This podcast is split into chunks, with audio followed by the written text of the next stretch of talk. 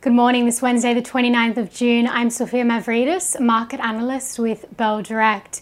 The benchmark ASX 200 posted its fourth consecutive day of gains, up 0.9% at the close. The strongest sectors were energy, utilities, and materials, gaining over 3%, while the consumer discretionary sector declined. Mining stocks advanced as oil futures rallied higher on reports that the G7 nations were wanting to lift output However, Saudi Arabia is reluctant.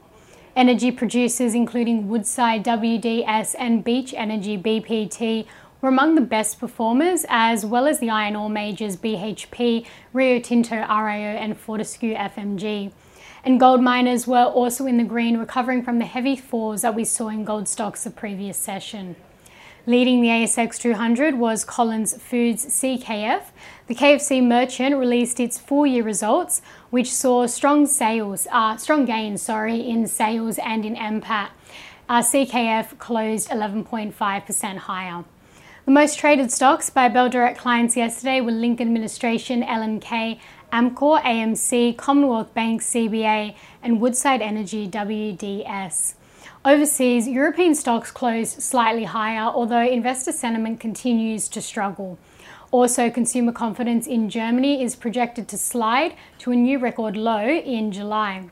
And in New York, US equities declined with all three major benchmarks closing in the red.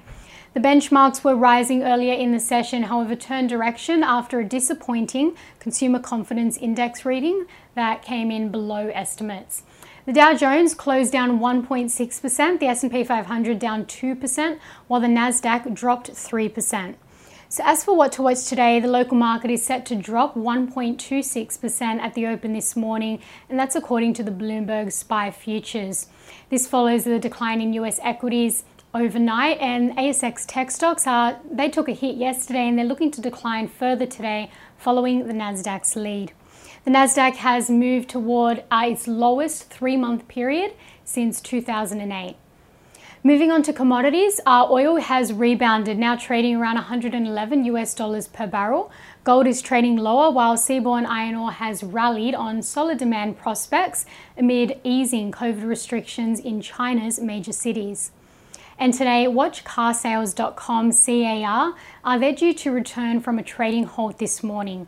The company has raised $1.2 billion at a 14.5% discount to its share price. Also today, watch um, Megaport MP1 amid speculation that the company is a potential takeover target.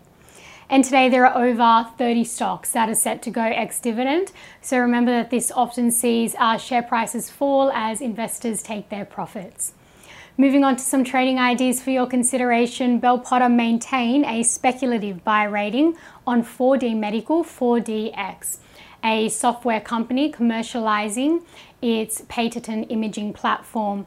They've just signed a three year contract with iMed Radio- Radiology Network, uh, which is the largest medical imaging provider in Australia.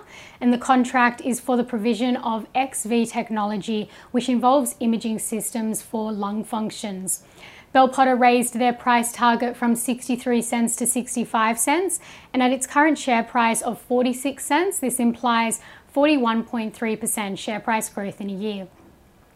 And Trading Central have identified a bullish signal in CSL, indicating that the stock price may rise from the close of $274.03 to the range of $292 to $295 over 18 days, according to the standard principles of technical analysis. And that's all we have time for this morning. I'm Sophia Mavridis with Bell Direct. Have a great day and happy trading.